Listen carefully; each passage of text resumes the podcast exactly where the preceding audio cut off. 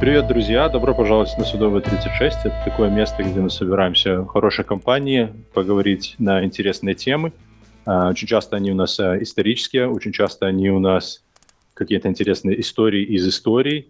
Иногда у нас истории современности, потому что мы живем в такое время, когда, когда просто пишется история.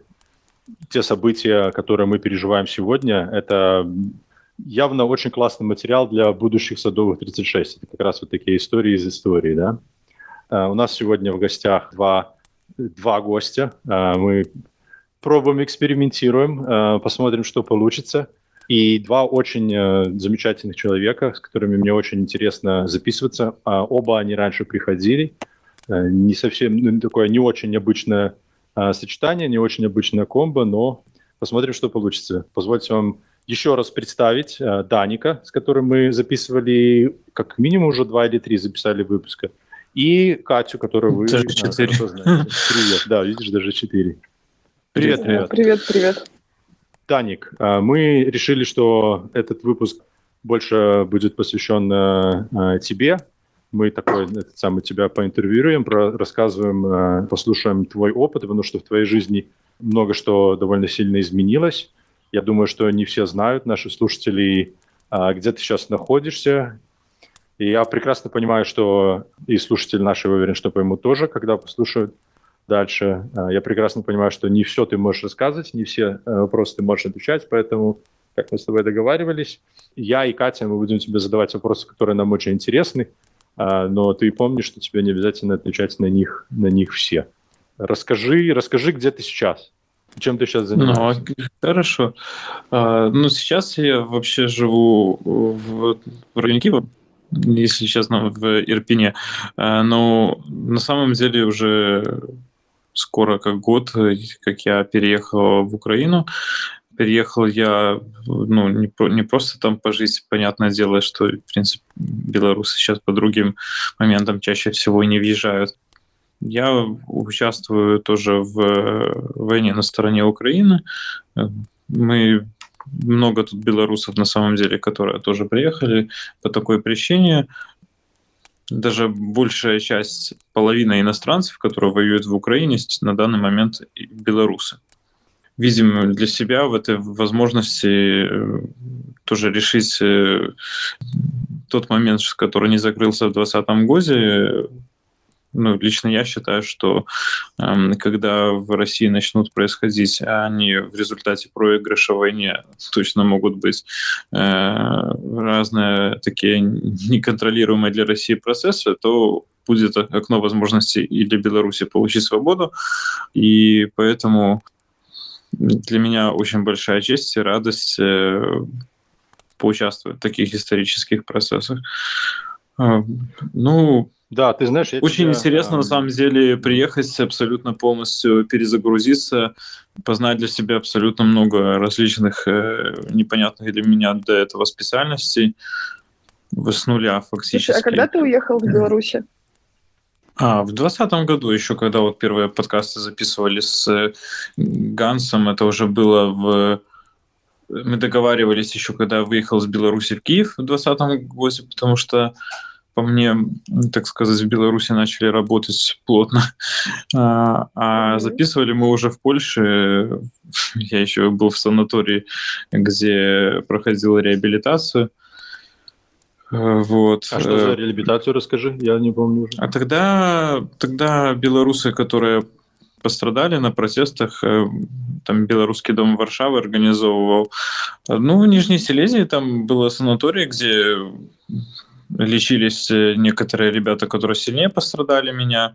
А, ну, в принципе, э, те, кто, кого кто-то избивал, все там и со спиной, и разные там массажи были. Ну и, в принципе, для много кого э, очень хорошо, что Белорусский дом это организовал, потому что люди приезжали немного после такого слишком пассионарного полугодия отдыхали, могли перезагрузиться, э, могли немножко понять, что дальше им в Польше, например, делать, как организовывать свою жизнь, потому что, э, условно говоря, с революции сразу попадать в такую плотную э, жизнь в новой стране, где довольно сильно надо трудиться и крутиться, чтобы встать на какие-то стабильные рельсы, это очень правильно, я считаю, mm-hmm. было дело, чтобы помочь белорусам на некоторое время такой сделать рестарт. Вот я где-то тогда два месяца, а, месяц чем-то был в этом санатории, и мы тогда созванивались первый раз с Гансом, сделали вот этот подкаст про секту. Блин, отлично, что вообще была такая возможность перезагрузиться хотя бы немножко. Угу. Ну, потому а... что на самом деле я помню, что потом через время, то есть э, некоторые месяцы, вот когда шла революция, у меня просто была гиперактивность какая-то, там абсолютно там мало спал, постоянно хотелось там снова и в митингах участвовать, куда-то ходить, когда в Киев переехал, куча там разных вещей, проектов, всего остального, и потом я приехал в Польшу, уже даже после санатория сразу там начал довольно тяжелых работах работать, и что? И потом, когда я попал только в первый раз за долгое время в более комфортные условия, в более спокойное, меня начало крыть. То есть это, это через полгода. И я понимал, что вообще ресурсов нет на то, чтобы даже просто встать там, себе еду приготовить, и еще что-то. Я где-то 2-3 месяца в таком клине находился, но потом из него вышел. И я думаю, что если бы не этот санаторий, было бы все гораздо страшнее. Ну, мне так кажется, теперь с э, прожитого ну, да, времени. Ты мог еще какое-то время так же, как заведенный, бегать и тратить свой внутренний ресурс на все на свете. Если и потом даже еще больше... Протестные вещи, а просто, ну, там, я не знаю, на поиск квартиры, на какие-то... Ну, короче, сбегать от себя можно очень по-всякому. А как ты решил вообще поехать в Украину? Ну, в том смысле, вот ты переехал в Польшу, у тебя у самого, ну, то есть есть уже нормально так пиздеца в жизни навалило, и ты такой, ну, а теперь поеду на войну. Ну, слушай, ну, на самом деле, давно, ну, я за, за Украину фактически даже во время секты 2014 года я довольно все точно понимал, потому что историей всегда увлекался и как был белорусским патриотом даже в сексе, так сказать, тайком фактически, так и понимал, что происходит, что творит Россия и куда это все движется. Но угу. и, и вообще мне никогда не было безразлично. То есть такого, что это их дело, или это, а это вообще политики, это не наше дело, мы люди маленькие. Но вот эти советские, российские нарративы ко мне никогда не липли, слава, э, не знаю, там, слава Украине. И... Героям слава. Ну, Э, круто. Вот. Я про то, что, знаешь, э, как только началась полномасштабка, в принципе, начали ходить все эти так сказать, понимания, разведданные начали в, журналистам усекать. Я где-то несколько дней перед началом вторжения почти мало спал, постоянно там мониторил Flight Radar, э, смотрел, не начинают ли там останавливать коммерческие рейсы и так далее.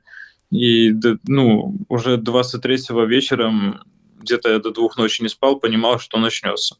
Ну и вот проспал где-то там полтора часа.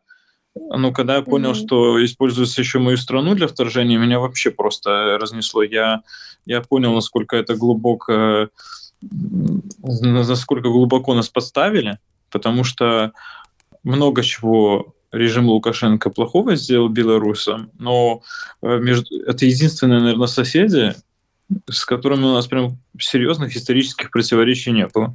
Это угу. украинцы. И тут вот просто нас э, фактически делают соучастниками этой кровавой войны, фактически полной вот прямо все по книжке Возрождения вот такой классической оккупации с, с, вообще с целью уничтожения украинского народа. И я понимаю, что это вообще ну, просто ни в какие ворота не лезет. Я не знаю, мне с первого дня было настолько не безразлично, что постоянно в Польше было ощущение, что я делаю недостаточно. И mm-hmm. э, я утром побежал на площадь э, замковую в Варшаве, кто знает, э, с каким-то плакатом. Меня в 6 утра там какой-то радиостанция рядом находилась, взяли там на интервью еще что-то под посольство российское. Но я думал, что у меня в Польше тоже получится поступить на урбанистику, поэтому и были моменты, которые меня в Варшаве держали. Где-то mm-hmm. к октябрю э, почти все моменты отвалились, потому что и в Варшаве не получилось поступить, там другие жизненные моменты тоже изменились. В, нек- в некоторых кризисных ситуациях я понял такой, блин, а что я тут делаю, собственно говоря? Э, окей, я могу дальше ездить, делать велодоставку, а я этим, кстати, занимался там много, и снимать ролики про города, ну, сейчас исторический шанс наконец-таки либо серьезно ослабить э, Россию как империю, либо вообще на этом имперском сознании поставить крест. И у меня уже были друзья, которые поехали э, воевать за Украину, довольно близкие в первые же дни. У меня были знакомые там. Я понял, что я даже знал как плюс-минус, как это выглядит снутри.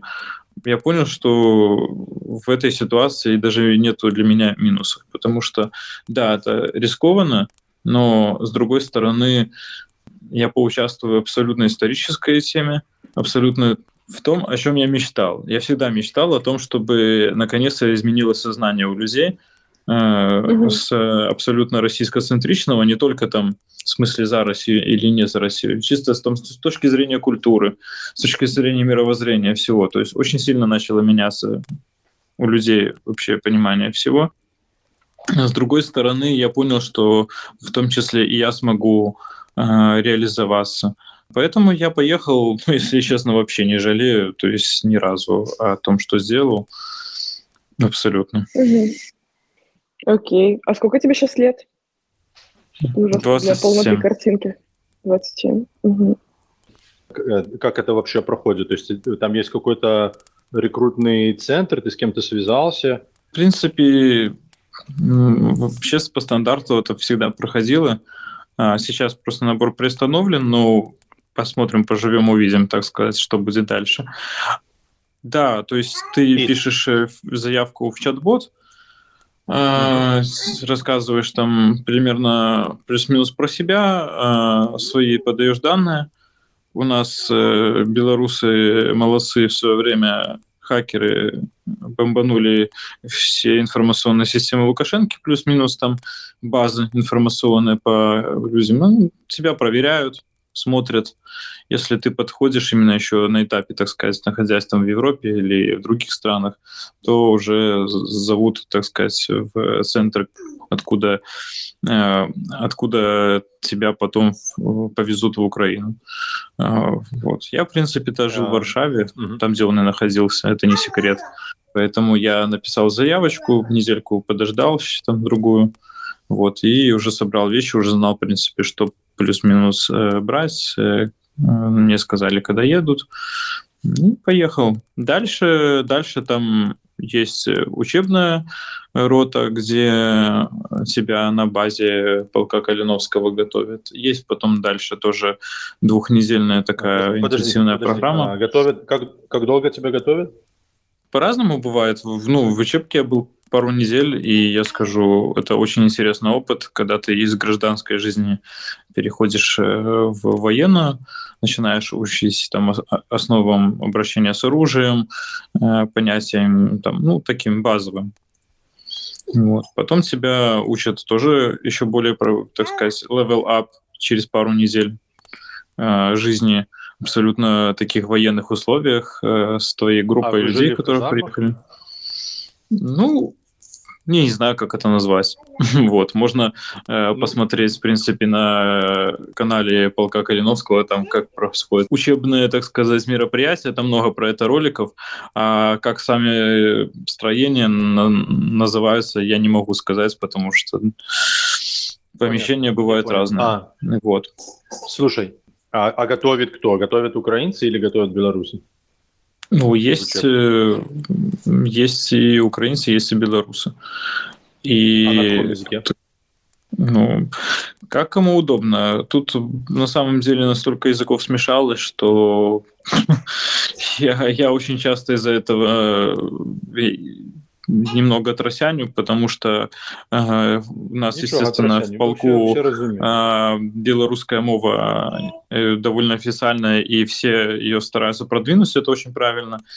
С другой стороны, есть э, люди, например, там тоже а, у Украины, которая белорусскую мову, ну, так сказать, не умеют на ней говорить, говорят на русском, либо говорят на украинском, но кто-то не понимает, что-то а, подсказывает. То есть бывает абсолютно по-разному.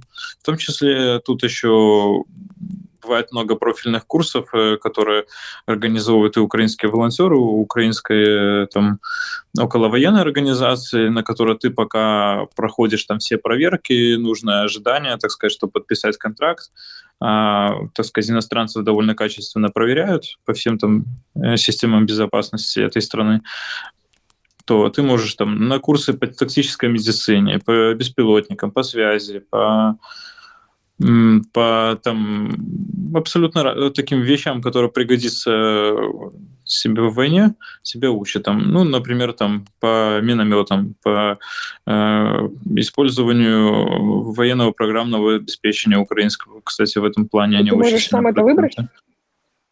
Ты, да, просишься, записываешься, либо себя куда-то хотят. Э, уже, в принципе, полк знает, куда тебя повезет. Но чаще всего прислушиваются к твоему желанию, потому что мотивированный человек, он гораздо эффективнее, чем немотивированный. Если э, человек там сильно горел желанием быть дронщиком, а его, не знаю, э, и ведут в другое, ну, чаще всего, если человек хочет быть дронщиком, то он будет дронщиком. Ну, Угу. Такая ситуация. А ты можешь я... сказать, какие специальности ты выбрал? Я в военный связист сейчас. Вот. То есть... А, э, это, это сложно? Сложно выучиться? Это какие-то современные... Э... Ну, я скажу, что это такая тема, в которой можно бесконечно э, развиваться.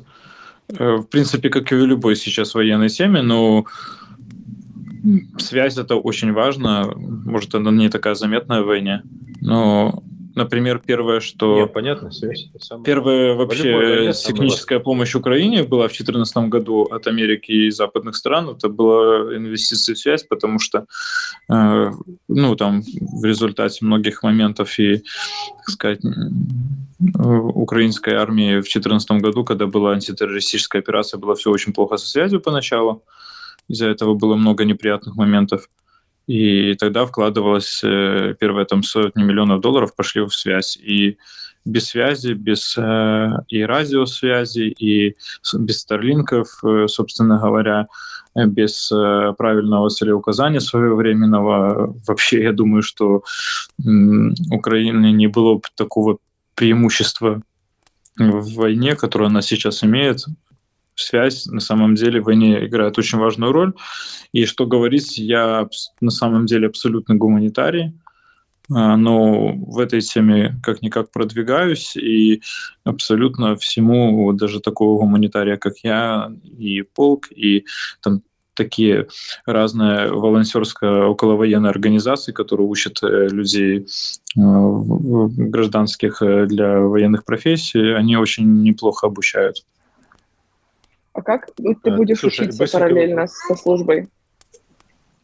А, ну, сейчас я сейчас я, получается, перевелся в Киев, и я налаживаю связь чаще всего находясь тут, потому что я в таком подразделении, где э, чаще всего нужно ставить там связь в автомобиле, э, они приезжают, и я настраиваю э, там антенны, все остальное, и они уезжают.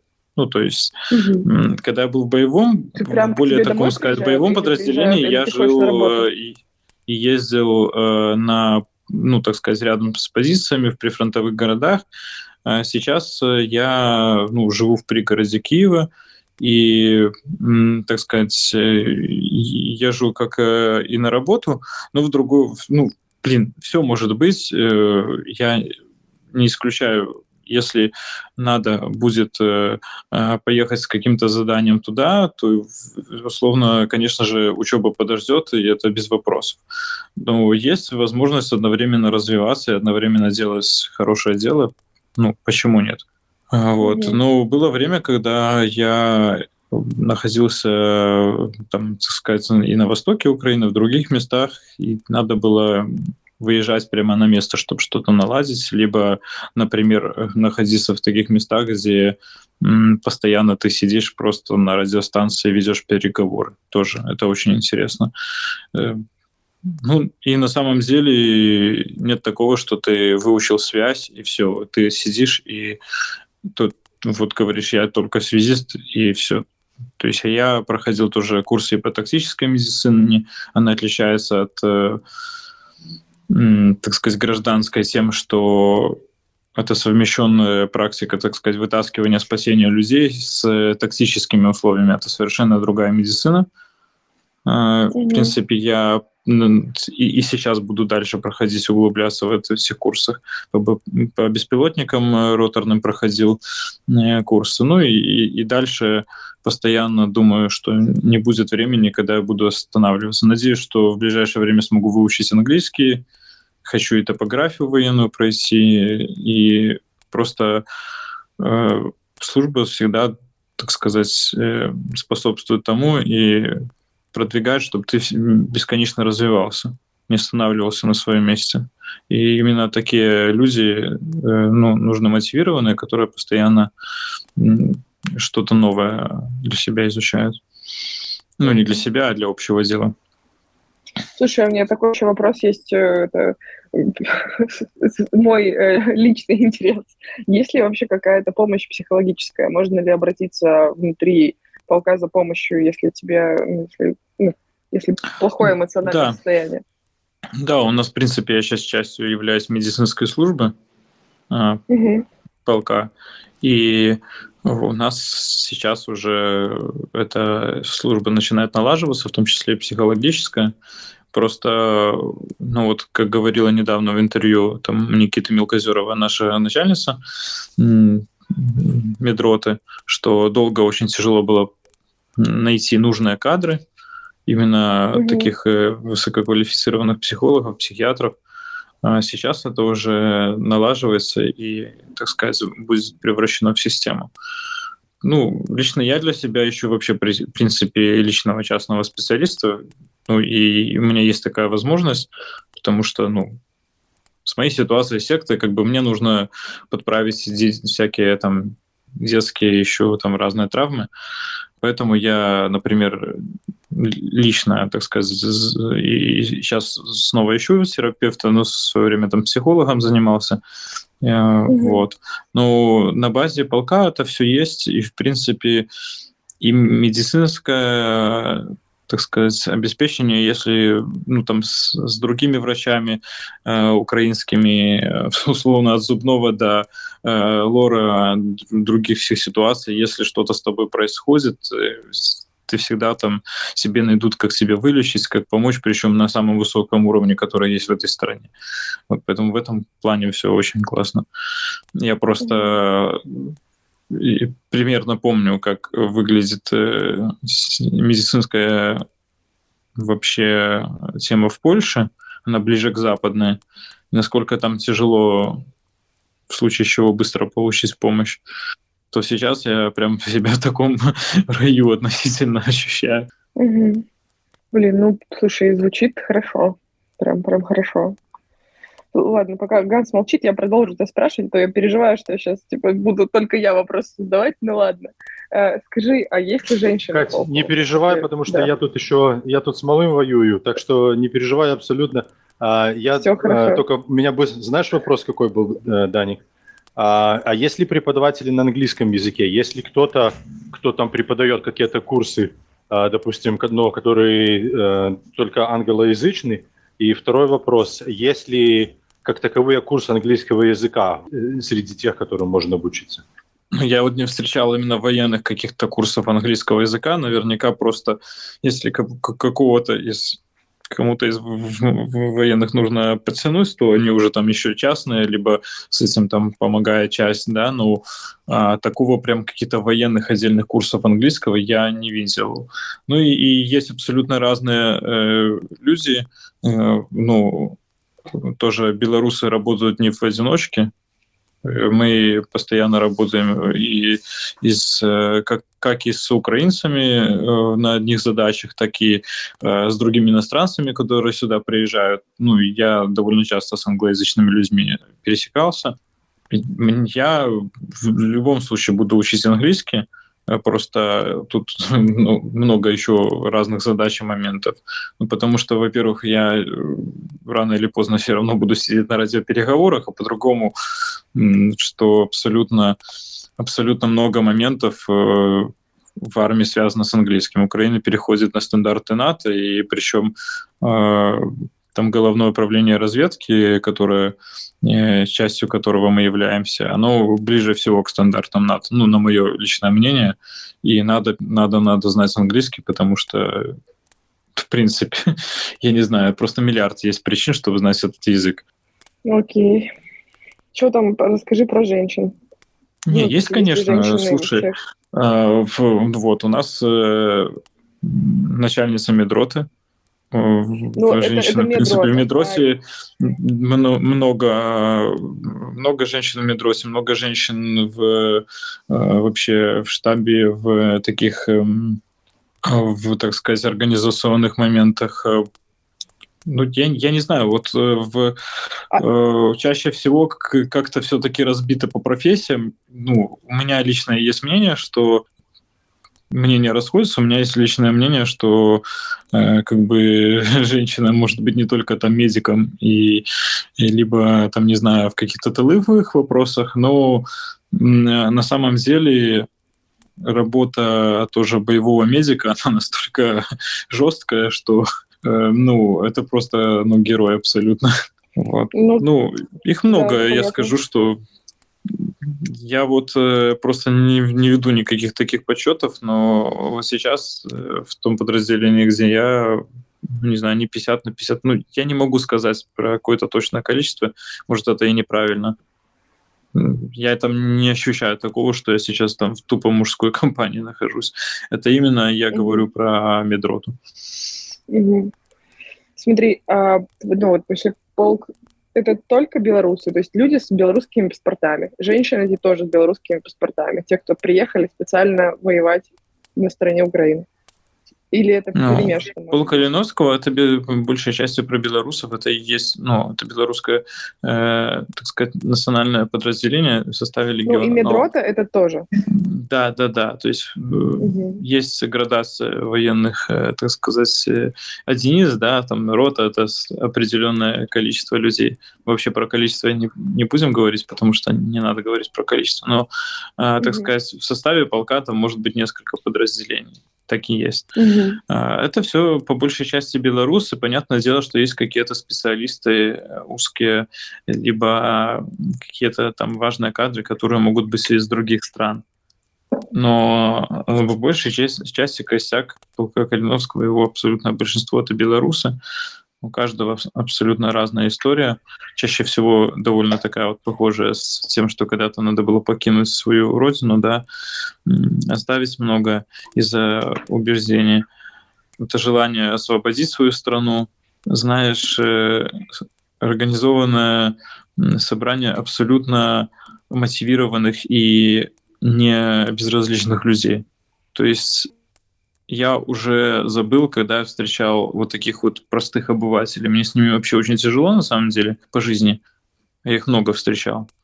А сейчас я их почти не, не знаю вообще. То есть в моем кругу общения нет таких людей. того, что люди думают что про то, мы маленькие что люди, что там. Они пообедают. Угу. Чем, да, да, да. Когда, ну вот в Варшаве я жил, и постоянно встречаешь русскоязычных, там их очень много, неважно, там с Украины, с Беларуси, еще откуда-то ты там делаешь небольшую ошибочку в поиском языке. О, наш. А сколько ты за квартиру платишь? Там и пошло там про скидки там в бедренке, еще про что-нибудь.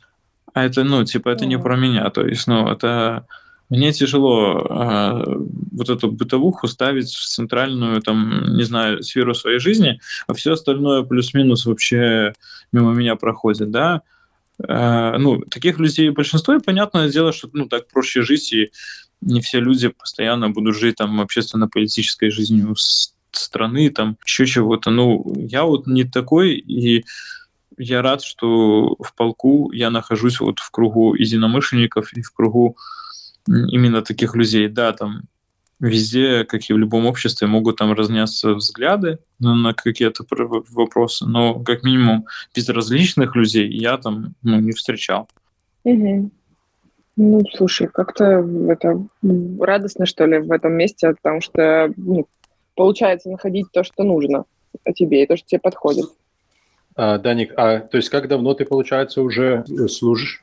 Ну, приехал в Украину где-то в начале ноября 22 прошлого года. Да. Слушай, еще знаешь, что тебя спросить? А в твои обязанности входят э, какие-то радиоперехваты противника? У вас есть возможность следить за тем, что э, между собой обсуждают русские? Э, я слышал радиоперехваты, я знаю, что мои коллеги э, с, там, с соседнего, так сказать, ну, тоже с подразделений э, полка временами тоже могут слышать. Ну, бывает, ну, не то, что я не знаю, есть ли у них там какие-то именно специальные средства или что-то такое, но бывают абсолютно такие бытовые ситуации, как э, э, россияне потеряли свою расу. Ну, и часто очень у россиян э, вообще не шифрованная связь. То есть абсолютно, которая по простой SDR, э, не знаю, как это перевести, Э, там есть по-английскому сокращение, которое за 500 долларов покупается на любом сайте. Э, можно сидеть и слушать. То есть, ну, есть такое...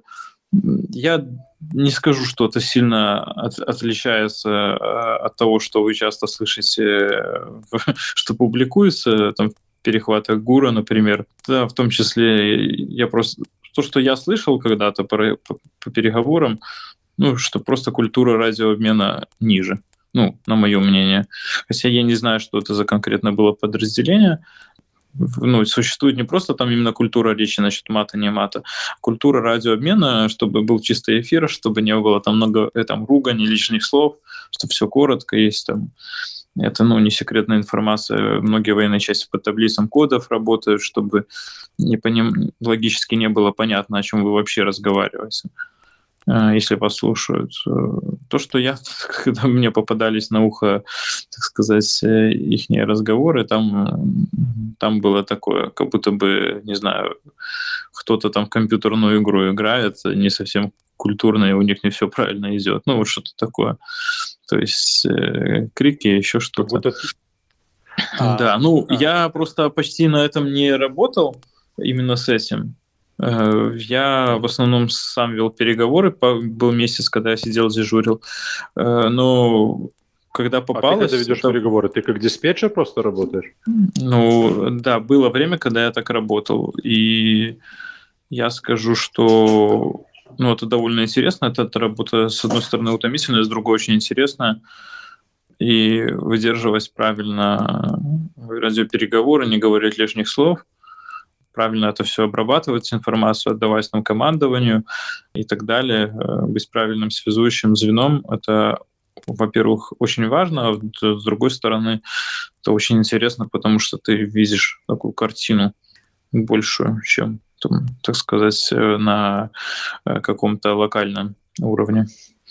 Слушай, мне вот интересно, солдаты, которые, ну вот непосредственно так скажем, в окопах. Ну, не в окопах, потому что украинские солдаты в окопах не сидят, но... Почему это? Э, ну, я так понимаю, что э, э, Украине задача сейчас э, больше больше э, двигаться, наступать, пробивать. Не, ну так самое. смотри, э, просто вообще ни одна, так сказать, кто там, штурмовик, не штурмовик, вообще не важно кто. То есть, если ты mm-hmm. не умеешь копать, то ты не выживешь. Ну, не, то есть, да, бывает наступление, еще что-то, но без окопов вообще э, я, ну, страшно себе представить в войне, где столько задействована артиллерия, в том числе кассетные mm-hmm. боеприпасы и все остальное, э, без окопов э, это невозможно. И у всех есть окопы, все умеют копать, и чем лучше и глубже ты закопаешься, тем меньше шансов, что ну, просто будет что-то нехорошее. Поэтому все копают, и я в окопах был, и тоже все умеем копать. И украинцы, неважно, кто там, штурмовик, ты не штурмовик, э, все равно инженер, ну, так сказать, и инженерная работа, и, вот, и окопная. Это очень-очень важно. Я без окопов э, вообще я даже войны себе не могу представить, если честно. Слушай, вот, а, так вот хорошо, тогда, когда, когда солдаты сидят в окопах, э, им очень часто и подолгу приходится просто сидеть без дела, да?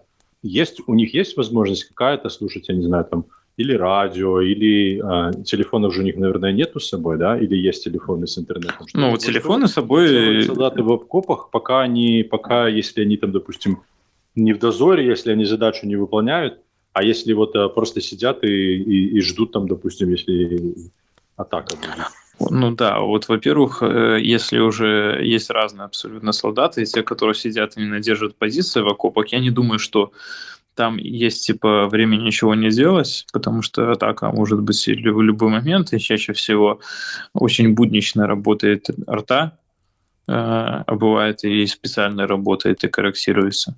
То есть э, кто-то кого-то меняет, кто-то стоит, держит позицию, кто-то спит, да, они меняются. Бывают окопы для того, чтобы, например, наносить э, у артиллеристов тоже, чтобы они вышли, выстрелили, спрятались в укрытие. Никто вообще без укрытия не работает. Если честно, ну, время всегда, ну, всегда чем-то занят, но либо дальше копают, дальше обустраивают позиции.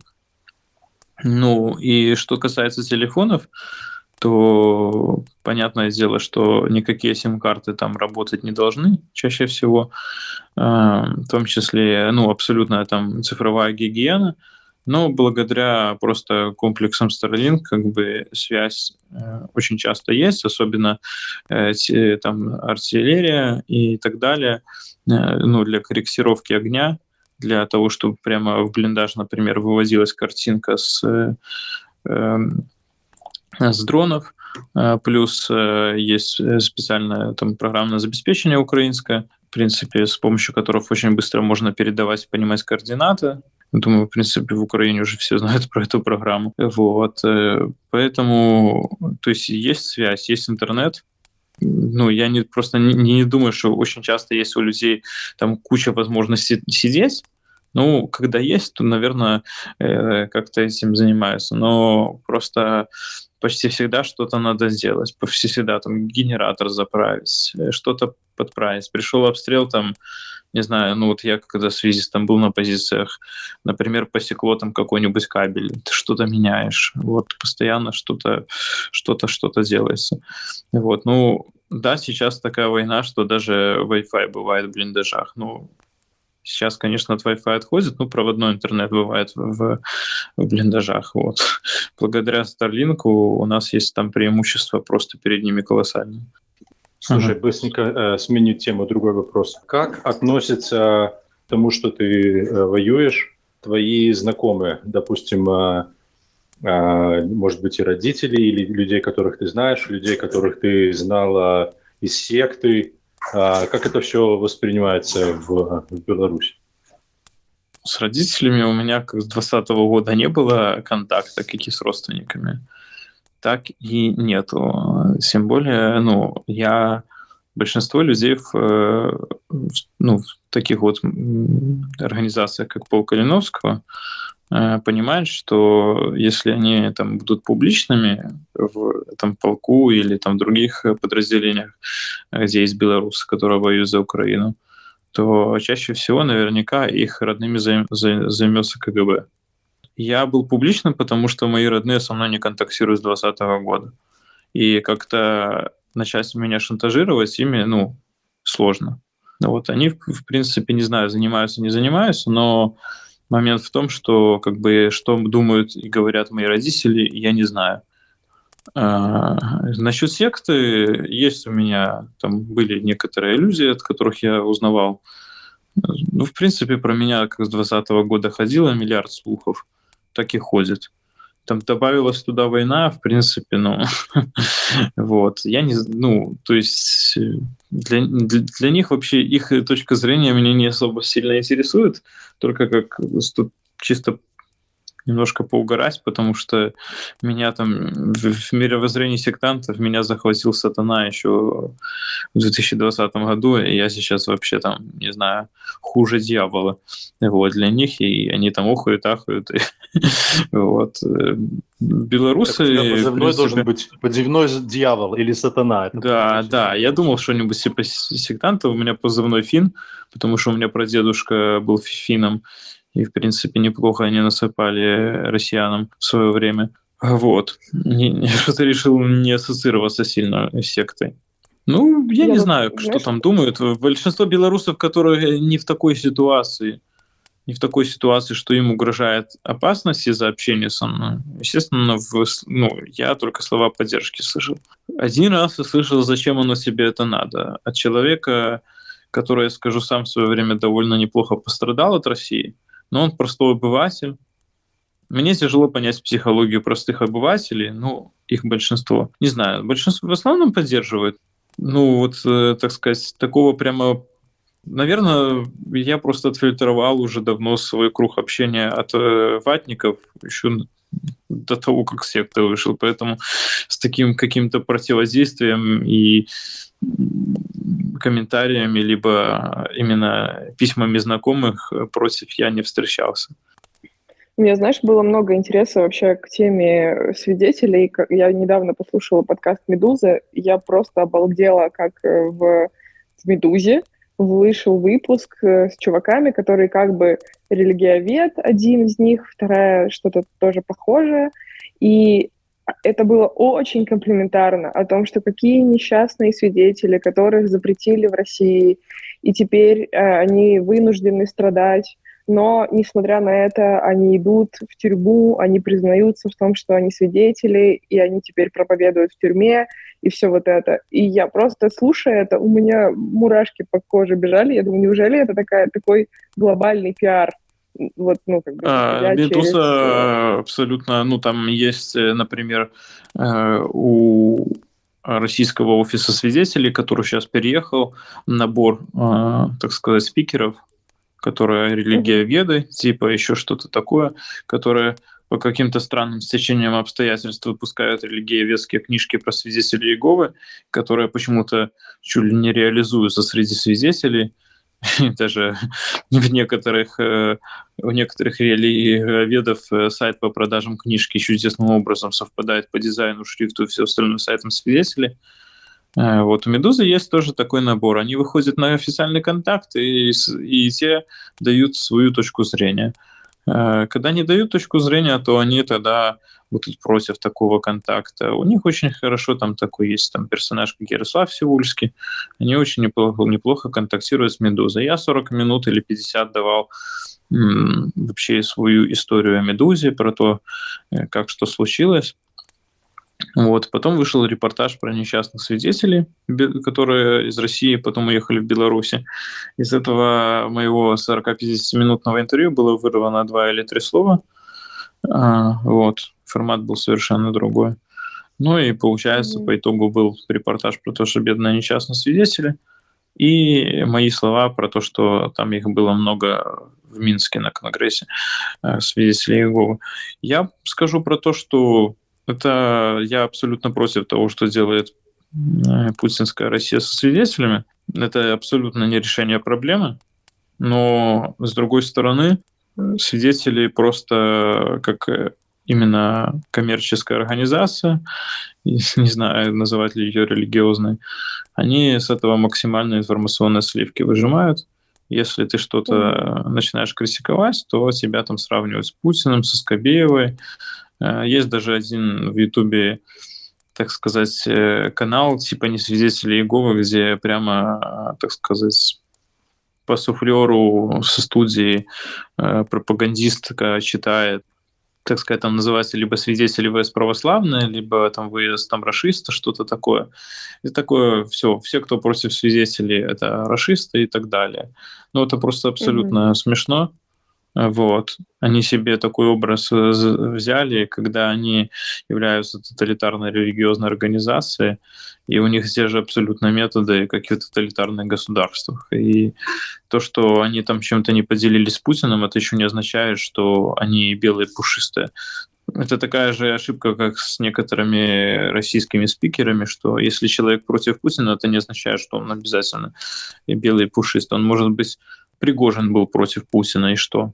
Ну, или кто еще там против Путина? Не знаю, Гиркин. И, и считать праведниками, ну, не стоит, как и не стоит считать с праведниками бескровными лидеров, свидетелей Иеговы, сто процентов. Угу. Ну, Медуза, она вот именно работает на этот, э, на этот миф. Это мое личное мнение. Пусть там Медуза обижается, не обижается. Э, мой контакт с ними закончился тем, что я поучаствовал в комплементарной статье. Угу. Ну, когда ты про это говоришь, как-то кажется, ну, слушай, ну, просто другая сторона. Ну да, они про это говорят, но как будто...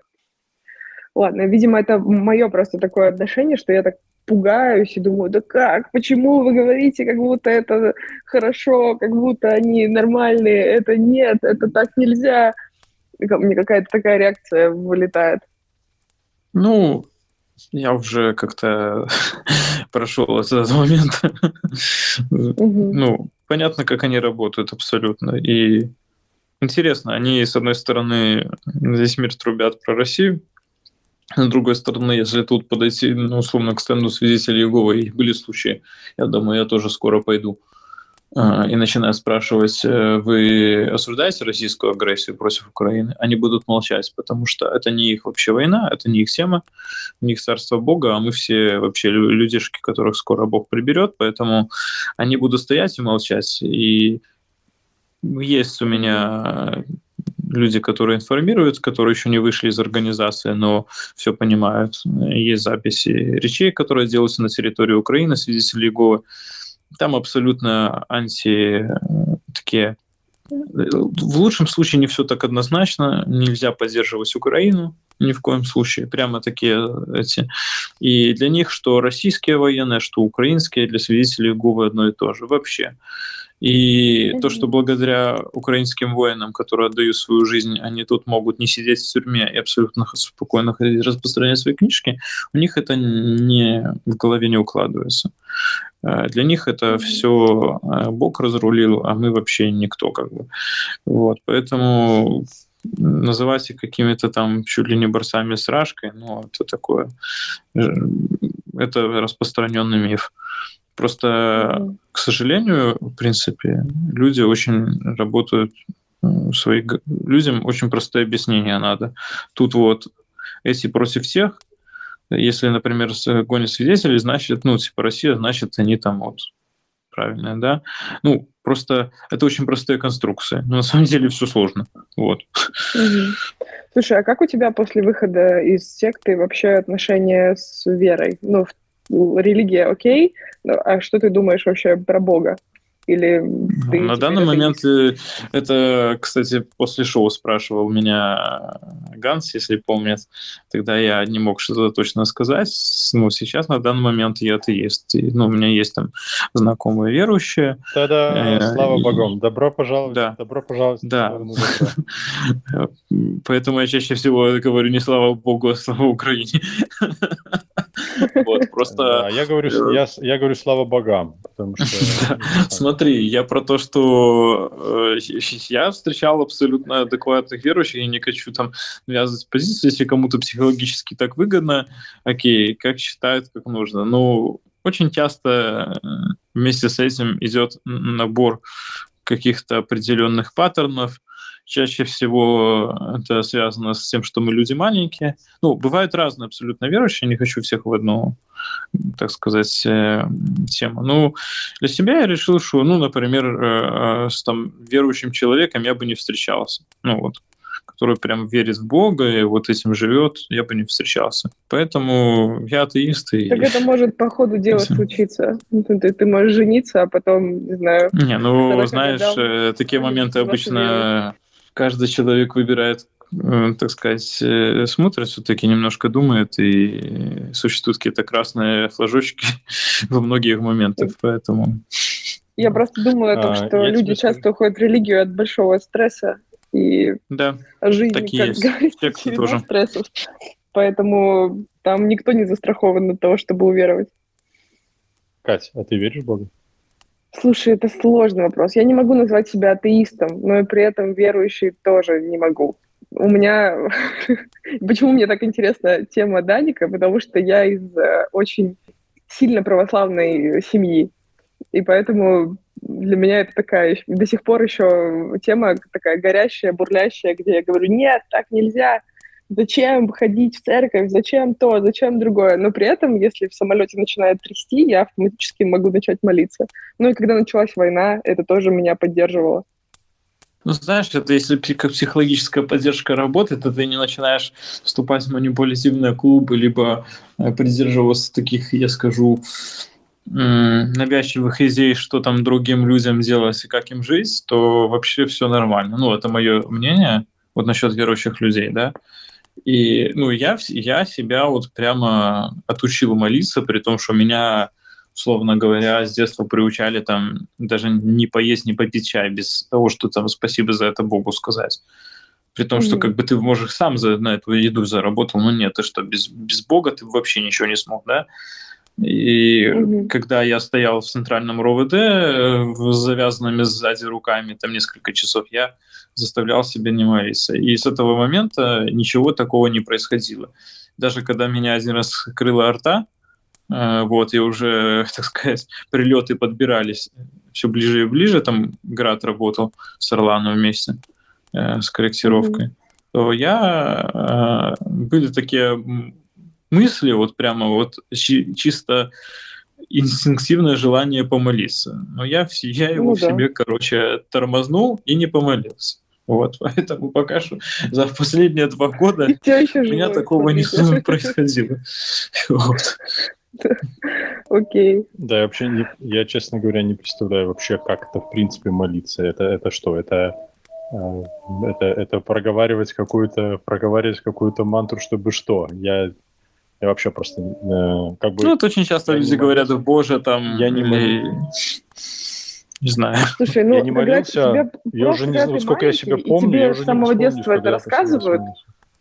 а тебя учили молиться? Ну, в плане, ты ходил в церковь, там с тобой это происходило? Ну да, да, я это самое. Я, я, же, я же был верующий, ну, да, да, долгое время. То есть это произошло лет, наверное, не знаю, 10 назад, что я пришел к тому, что никакого Бога нет, все это выдум- выдумки, и все это существовало только лишь за счет того, что э, у народа была потребность в психологической э, э, помощи для восстановления их ментального здоровья, и м, никаких э, э, научных и цивилизованных методов это делать не было, а на этом а, просто спекулировали, играли а, люди и давали какое-то чисто терапевтическое успех, э, психологическое э, успокоение, как дает, как сейчас дает любой другой психолог, но при этом еще и подсовывали вот эту вот а, пилюлю.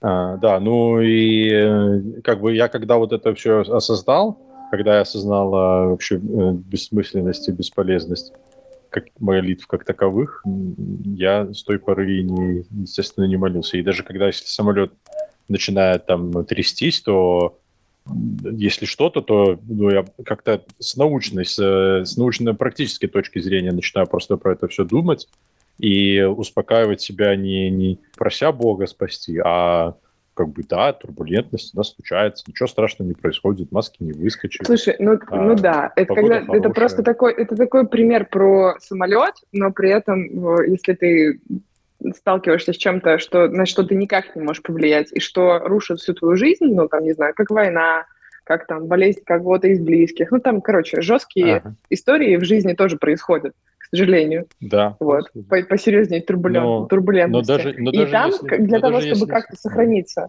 я как будто, знаешь, это для меня как будто такой чит-код, что, грубо говоря, если все сломается, если опять начнется какой-то ад, у меня есть вот эта маленькая веточка, за которую я могу подержаться, как- чтобы не рехнуться просто.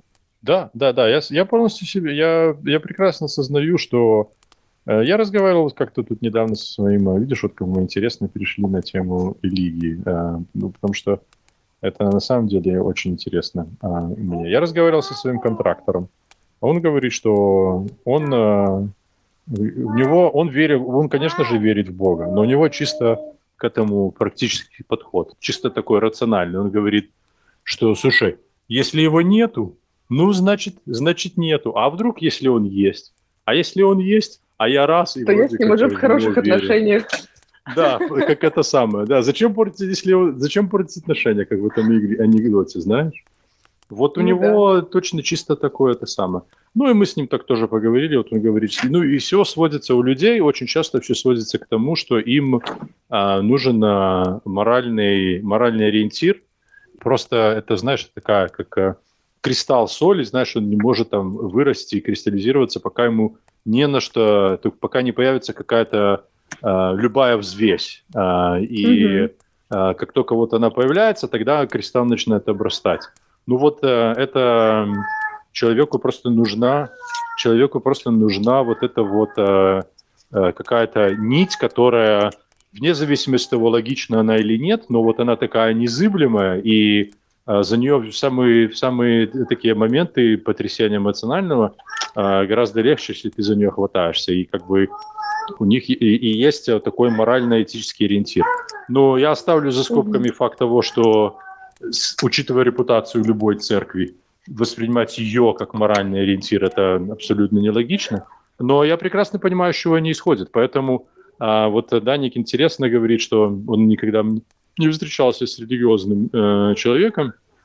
Вот а, у меня не же жена католичка. У меня, угу. да, не стал бы. У меня же жена католичка, и мы обоих на моих детей э, крестили. А, угу. Но при этом а, я абсолютно спокойно распределяю, разделяю а, вот эти вот две вещи, как одно вот это вот а, религия и, и, и, и вера там в Бога по христианским канонам, и, а, и вот эта вот необходимость психологическая каких-то учений, на которые можно опереться – и культурный пласт этого всего. Мне за этим всем интересно просто наблюдать, просто как э, вот как они так устроили, да, что такое количество человек в это верит и, и считает это важным. Вот интересно за этим наблюдать. Я очень люблю архитектуру церквей, потому что, опять-таки, религия, они вовремя, еще задолго до христианства, э, пришли к тому, что с помощью архитектуры можно формировать у людей сознание и, и, и формировать веру.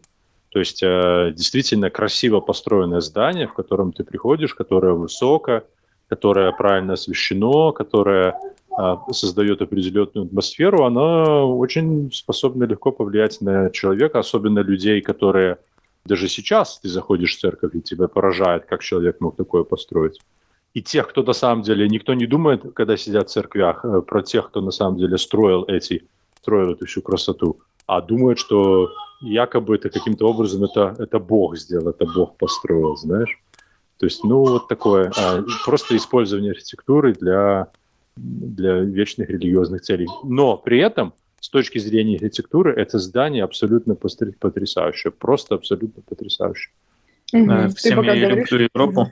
Да. Э, я скажу, что вообще я немножко евроцентрист в этом смысле, что типа для меня, у меня в голове есть такое сознательное урбанистическое понимание, что вот есть, типа, как правильно, это европейские города в их усредненном понимании. Э, как не, все остальное надо к этому подвозить. Возможно, это неправильное мышление, но а, без э, вот этих вот как раз религиозных зданий и часовен, и там колюмн, в которых э, там, которые вы, выполняли так, сейчас вспомню, как по-русски роль э, именно архитектурных доминант, пересечения там видовых э, точек э, на, между улицами, вот, сформировали там центральные там рыночные площади и все остальное.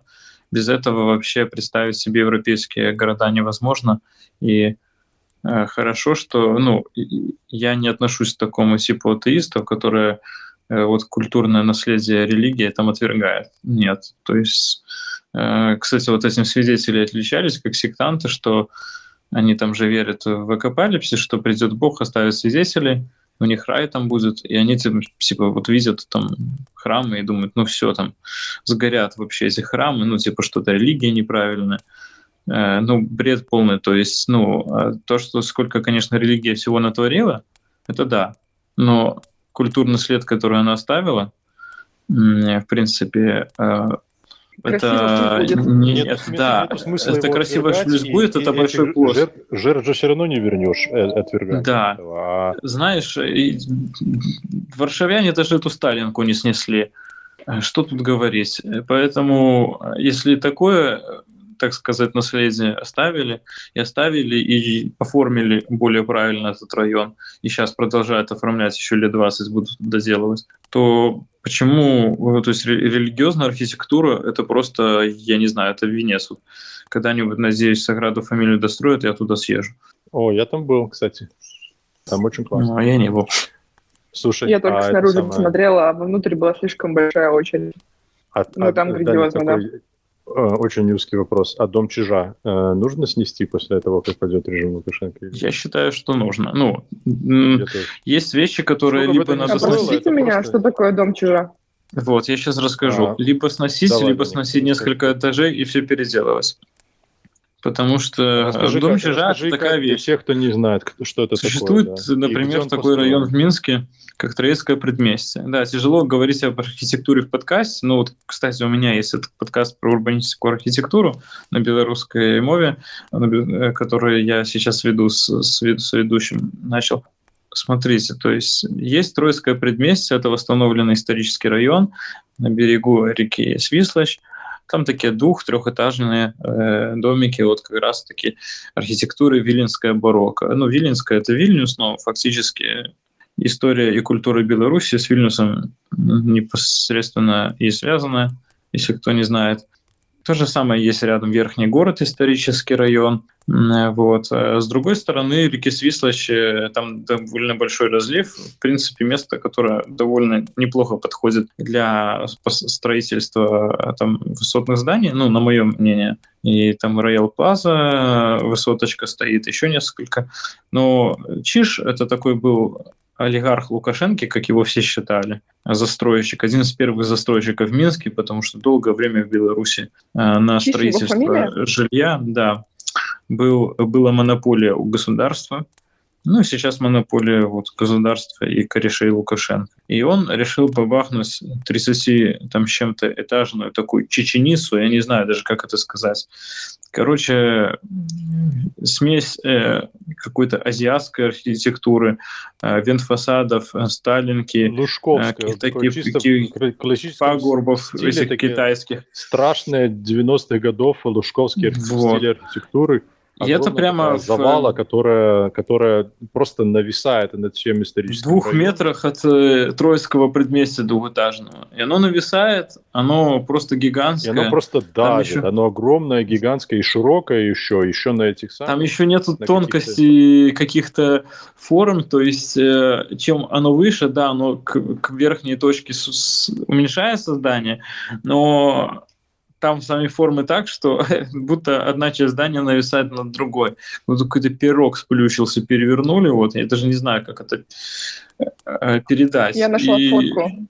Да, да, да но просто это колхоз. Вчера, это колхоз. Да, и, это... к сожалению, э, простые обыватели, люди постсоветского мышления, у которых, в принципе, которым даже противно чем-то интересоваться, они приезжают в Минск и такие фоткаются, а что новенький, ну что красиво же, получается же не хрущевка, уже классно. И они фоткаются, они там хэштег «Я в Минске, мама», вот, они фоткаются на фоне этого здания. Я считаю, что либо в нем надо снести этажей 10 верхних и как-то это все переоформить, вообще полностью фасад, либо вообще снести. Но, к сожалению, одно дело год-полтора построить здание, а чтобы его снести, либо вообще изменить облик района на нормальный и улучшить, можно либо никогда, либо через столетия. Поэтому меня очень всегда на самом деле коробило, когда что-то строили ужасно. Именно поэтому я даже, находясь в Беларуси, всех занимался городским активизмом, что было, в принципе, небезопасно.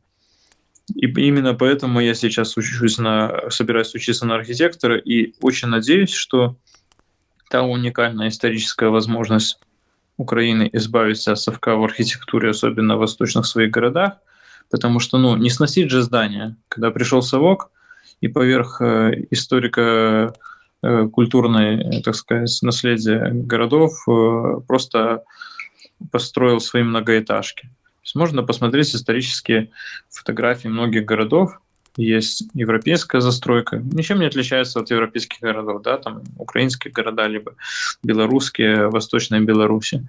А потом приходит совок, все сносит и ставит свои многоэтажечки. Ну и что дальше делать с этим? Можно это оформлять, но не сносить же многоэтажки, где люди живут, правильно? А, ну, для красоты и для восстановления. Это неправильно. Приходится это уже оформлять архитекторам. То, что уже настроили, так сказать, на столетие вперед говна, Э, приходится как-то с этим жить. А тут приходит русский мир, и такой, да мы снесем это все под ноль, потому что вот у нас величие какое-то. Мы сами снесем. Да. Мы, мы это и они это все сносят. И я очень надеюсь, что надеюсь, что Евросоюз в это тоже вмешается, что Украина, Украина не возьмет и не, э, так сказать, пойдет по легкому пути, где просто жилой застройщик, которому, в принципе, Хочется, конечно же, легко сбираемые конструкции сделать и быстренько все продать. Я надеюсь, что этот шанс заново построить э, европейские города на тех территориях, где прошелся русский мир, и в архитектуре тоже увековечить вообще правильные гуманистические идеи, европейский подход, украинскую культуру, что это получится, что не, не получится вместо снесенных 5-9 этажек в 30-этажки э, панельная, что, э, возможно, будет э, изменить планировочное решение и ошибки, которые были допущены раньше, потому что есть возможность переделать город. И я очень хочу во всем этом поучаствовать. Я понимаю, что э, после победы Украины будет огромный спрос на э, архитекторов и архитектуру. Я надеюсь, что я как раз буду частью того уже нормального поколения и архитекторов, и будут заказчики, которые это поймут. И можно будет тут действительно поставить точку на российском империализме не только в смысле военной, политической и культурной, там, в смысле с музыкой, с литературой, с архитектурой тоже. Потому что что делал Совок в архитектуре, это просто он из людей делал вот такого обезличенного, ничем не интересующегося человека, которого нет своего мнения, который такой же, как и все. Какие дома такие же, как и все. Такие вот советские граждане. Что, самый умный, что ли? Принципе, такой же, как и мой сосед там слесарь. Мы все такие одинаковые. У нас вот, вот такая советская жизнь. Э, архитектура человека воспитывает, поэтому я надеюсь, что уникальная возможность, открывшаяся Украине после победы, будет правильно реализована, и я к этому руку тоже приложу. Я с тобой очень, э, очень э, согласен, я про это тоже очень часто думаю. И ты знаешь, я пришел к такому выводу, что абсолютно не случайно одной из э, столпов э, советской пропаганды это было отказ от частной собственности. Потому что как только человек лишен частной собственности, как только у него э, он не владеет э, землей, а владеет просто пространством между обоями на антресолях э, для человеческих тел, которые там э, также известны как там хрущевки или это вот эта типично советская архитектура, да. Когда у человека есть, они, он владеет своим куском земли, который он знает, что никто не придет и не заберет, который он, если хочет, может продать, а если хочет, может оставить своим потомкам. Владение землей очень сильно, мне кажется, а, меняет или там формирует положительную сторону, а, улучшает а, именно гражданскому сознанию человека, понимаешь? Тогда, тогда он, тогда моя земля, и вот там сражаться или ставить интересы моей земли приобретает совершенно другой смысл. А когда люди, э, я же говорю, живут тут на антресолях, и в этой квартире, с которой, которую им бесплатно дали, из которой точно так же ее теоретически могут выгнать, это и формирует вот такое бесправие, понимаешь? А что, что такое? Ну, мы же люди маленькие, вот мы живем в этих, на своих, э, на своих этажах. Они точно так же, и еще одна э, очень пагубная, но я думаю, что сознательно созданная советской властью вещь, это таким образом очень легко разрушать горизонтальные связи. Потому что если ты живешь в многоквартирном доме, в многоэтажном доме, то ты даже сидя по лестничной клетке, скорее всего, что не будешь знать, э, не говоря уже про ну, там, всех остальных. Мы с тобой, Даник, обсуждали как-то э, еще то, что как отражается на детях люди, которые вырастают в, в условиях, в которых они не могут, у них нет доступа социализации и к нормальным детским площадкам. То есть э, вот мы сегодня, мы со своим соседом, а, глухонемой. Вот мы сегодня ходили э, с ним в парк, с Мигелем. А, и а, в этом парке есть э, люди, которых мы знаем, с которыми мы общаемся. У нас есть какие-то интересы. Мы так или иначе налаживаем какие-то, налаживаем какие-то горизонтальные связи. Для э, таких, для таких режимов, тоталитарных режимов, как, допустим, был советский, это смерти подобное. Для них нет ничего хуже, чем горизонтальные связи. И... Слушай, ну мы, конечно, это классно наваливаем на этот на Советский Союз, и как все было дерьмово, ну, типа, я не буду тут как-то обелять его, но в моей реальности все немножко по-другому как будто было, что как раз во время Советского Союза там дружили все улицы, ходили Жить, да, дружно гости, жили и так далее.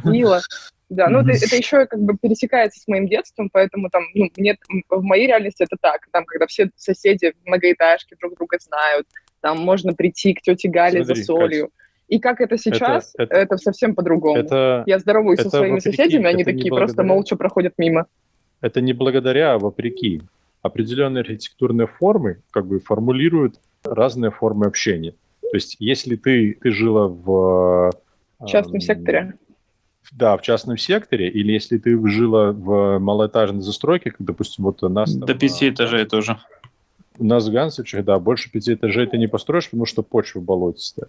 И за счет этого, mm-hmm. да, вот именно такие были... А, то есть, э, знаешь, а, и, хороший измеритель – это если мама может выйти а, на балкон а, и, и загнать сына домой идти это самое, да, с девятого этажа ты не загонишь или с двенадцатого. То есть а, все, что выше пяти этажей, это, э, это такая среда, которая даже если ты хочешь, даже при желании людей как-то кооперировать и как-то налаживать э, эти связи, как-то поддерживать дружеские отношения, как-то пытаться им знать, кто ты есть, э, огромные такие дворы-колодцы с 9-12 этажными домами, даже если такие случаи горизонтальной э, связи и существуют, я говорю, в таких условиях они возникают вопреки а не благодаря а, такой форме застройки. Ну, у нас же во время революции появились миллиарды дворовых чатов, это не обязательно, там даже и политика была, ну, там была политика, понятное дело, но там люди кооперировались, там делали общие эти ивенты, и прям с этим была борьба, то есть если чаты взламывались, арестовывались администраторы, э, приезжали, разгоняли, то есть это было как смерти подобно, вот эта горизонтальная социализация, что государство не особо нужно, мы сами там приедем, э, в воду вот включили или там канистры привезем, еще что-то. Это очень сильно бесило режим. Ну, прямо вот они и сейчас, в принципе, ищут эти чаты. При совке, да, там были такие моменты, что очень постоянно пропагандировалась социализация трудовых коллективов, но я скажу так, это получается тема контролируемая. То же самое, как собрание свидетелей Лингова, извиняюсь. С теми же э, потом клуб, где потом товарищи, вот один наш товарищ там своей мамочке не помог, там еще что-нибудь. А, то есть, ну, я, кстати, был свидетелем, то есть у нас в Беларуси еще а, существуют колхозы. Я был на одном из собраний сельского совета и видел, как вот это работает. Это чрезмерная социализация, это здесь человек, у человека уже не существует своих границ, и, естественно, при первой же возможности он уйдет в свою скорлупу и не будет открываться. То есть это такая контролируемая так сказать, это, не, это я не, не считаю это горизонтальными связями, это такая вертикальное сбивание в какую-то в коммуну или что, даже не знаю. А, вот. И понятно, что ну, еще момент того, что работает. В, в Советском Союзе много людей социализовывалось там, в пятиэтажках, условно говоря, э, в том числе, ну, это я считаю, из-за из-за того, что жизнь была на тот момент ну, тяжелее, на мое мнение. А, ну, например, даже отсутствовало, не у всех были там такие, наверное, так сказать, э, то есть товары, да, можно достать было тяжелее. И все чем-то менялись, все что там у кого-то что-то постирать, у кого-то что-то принести. Ну, там, я не застал, я уже там конец 92 тысячные застал, но, в принципе, тот набор вещей, условно говоря, что стиралка Нива, э, Нива называлась стиралка, или как вот это круговой барабан. Ну, не у всех, короче, было. Вот, и там какая-нибудь сушилка, еще что-то. Э, я тоже помню, что в детстве больше соседи общались между собой, но это чаще всего вынужденная была какая-то э, э, коммуникация. Не знаю, то есть тот социальный конструкт совка, он предполагал социальные связи, но они не строились на том, что, обще... что это социальные связи горизонтально независимых людей. Вот, то есть в Киеве, вот, кстати, чем он сильно отличается от всех остальных городов, и вообще украинцы отличаются, в том, что вот в Киеве несколько миллионов человек живет, я не знаю, сколько там вернулось, но по трафику машин, по загруженности метро я скажу, что уже доходит до 2020 года, как я тут был. Хотя, когда я приехал, был город немножко полупустой. А, тут все один одного знают. Тут а, абсолютно работают горизонтальные связи, и, теория даже не, не пяти, там, а двух рукопожатий, наверное, работает. Город, ну, большая деревня. Ты каждый раз, когда знаешь, выйдешь на Хрещатик, либо на Подол, либо еще что-то, ты встретишь знакомых. Ты с ними пойдешь в кафешку пообщаться, и вы встретите еще знакомых. И так все оно работает.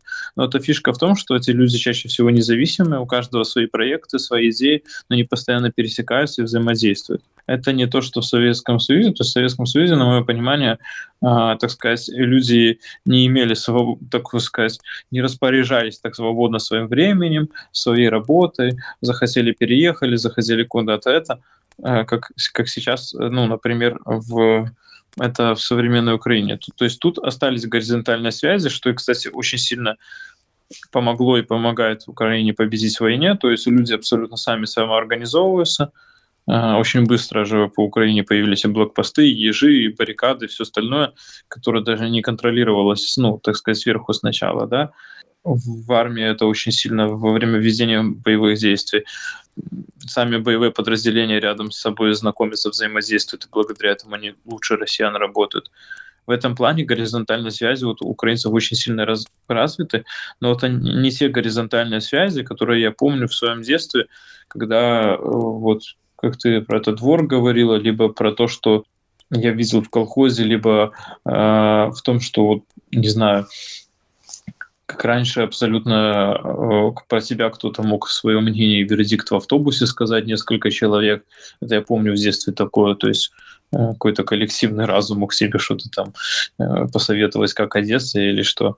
Нет, это немножко про другое. Это первое, что меня поразило, мне бросилось в глаза, когда я попал в Украину. Я, на самом деле, в Украине был вот пытаюсь вспомнить, один или два раза, а, может быть, даже и один только. И был там я проездом, а, мы должны были там встретиться с моей а, мамой, но ей не удалось приехать в Киеве. И я, когда ехал в Киев, как бы, ну, я поддерживал ну, близкие отношения ну, тут с украинскими ребятами, с диаспорой. Это еще было до 22 до полномасштабного войны. вторжения, это было, да, до войны. Ну, война уже была, уже 14 год произошел, но угу ну, до вот этой вот а, активной стадии, не знаю, это был, может быть, какой год 18, скажем так, а, примерно. Ну, и как бы сказал, и на меня вышли украинцы и говорят, слушай, а можешь, пожалуйста, нам помочь, у нас там есть волонтеры, а, отвези, пожалуйста, а, детское питание там гипоаллергенное, потому что на тот момент а, в Украине было, ну, детское питание, оказывается, разное бывает, и, бывает, и, и есть такие, э, есть, бывают детки, которые э, обычно стандартно распространенное э, детское питание не, не воспринимают желудок. И там или аллергия, или не это самое. Ну, то есть нужны там разные особые специальные виды детского питания. И вот они среди многих других вопросов, вот волонтеры есть, которые вот занимаются вот этим.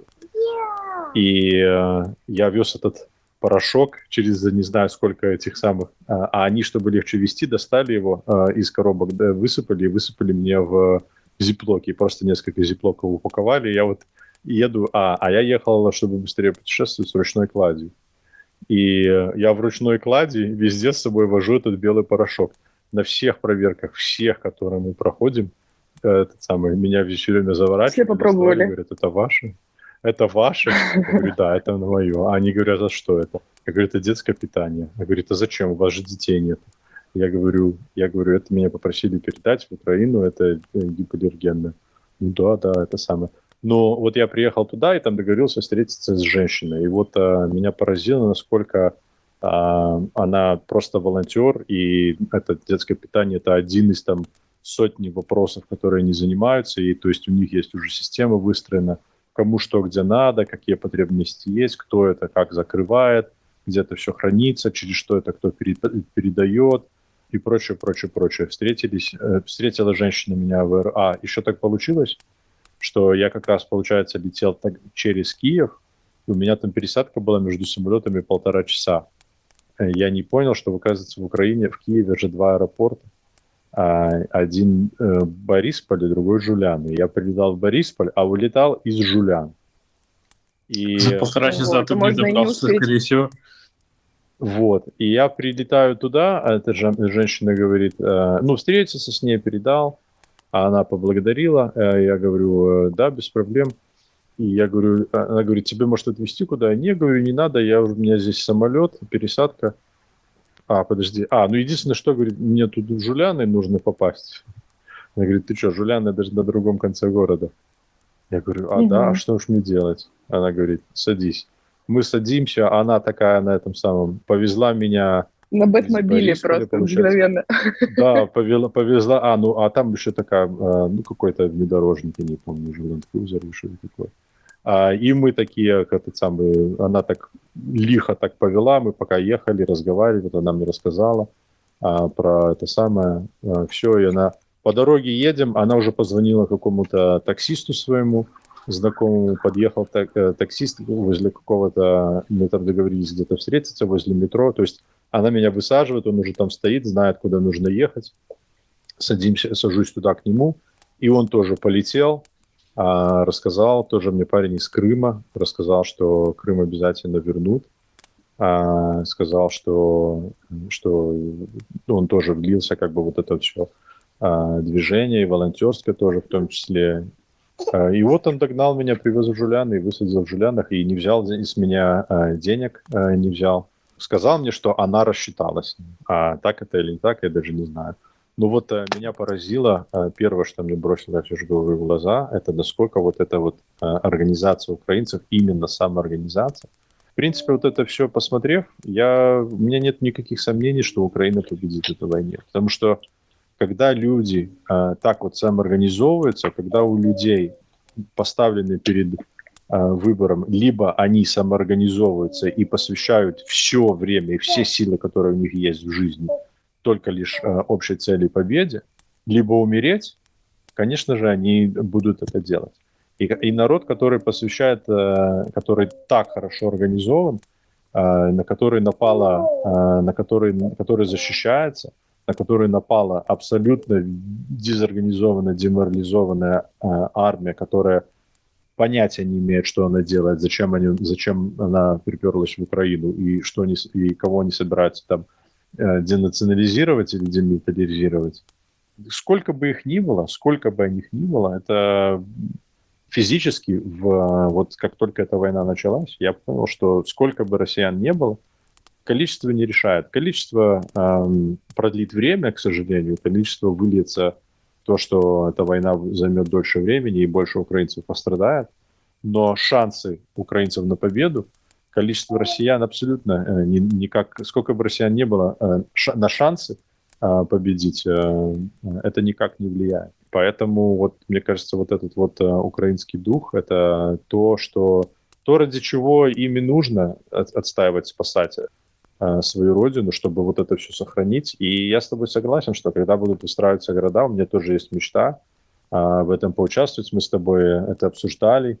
А, для меня, а, как только начнется а, восстановление, я обязательно буду в этом всем участвовать. Я буду все мои знания, которые я здесь получил, буду в это все вкладывать. И я пришел к выводу, что строить город нужно, исходя из того, для чего этот город будет использоваться. Ну, то есть вот город нужно строить таким образом, чтобы в нем было комфортно растить детей. То есть, если ты сделаешь город, заточишь под детей, а, и, и еще под инвалидов, если ты город заточишь под детей, под инвалидов, то он будет всем другим людям удобен. То есть, никто не скажет, что э, город, там, допустим, э, город классный, но сильно много для детей сделали, понимаешь? То есть, это, или там сильно много для, потратили усилий того, чтобы сделать э, хорошо для инвалидов. Лучше бы на что-то другое потратили. Потому что если ты инвестируешь в те вещи, которые, которые нужны для того, чтобы растить детей, для того, чтобы инвалидам нормально существовать, то ты тем самым делаешь город комфортным для всех остальных людей абсолютно автоматически. И поэтому э, с урбанистической точки зрения застройка должна быть, во-первых, такой, чтобы максимально э, поощрять и кооперировать э, вот эту вот кооперацию, горизонтальные связи, чтобы во дворе у тебя не было э, возможности Э, оставаться экстравертом и там не, не это самое, ни с кем, никого не знать, ни с кем не общаться, чтобы ты так или иначе был э, вынужден общаться, чтобы настолько это было легко, настолько это было естественно. Э, и еще раз говорю, вот если э, в городе должно быть много парков, должно быть много скверов, должно быть э, много куда мест, которых легко и безопасно доступно сходить с детьми, и чем больше будет таких мест, тем более привлекательны будут эти города для, для всех жителей. Я очень, я очень жду этого времени, я очень-очень-очень хочу этим заниматься. Это, было, это, это будет очень-очень круто. Класс. Ребят, я немножко вклинусь, я убегаю. Спасибо вам большое за разговор. Я думаю, что вы еще можете продолжить и еще часок также хорошо поболтать. Вот, спасибо большое за ваше время. Спасибо, Света. что меня позвал. Да, я побежала. Спасибо большое. Спасибо, Катя. Очень рады, uh-huh. очень рад был э, этот самый так вот записаться. Я прошу прощения еще раз, что мы не записали с тобой отдельную тему, но э, знаешь, э, мы сейчас пойдем в после шоу, и я хочу в после шоу закинуть э, немножко э, с Даником обсудить.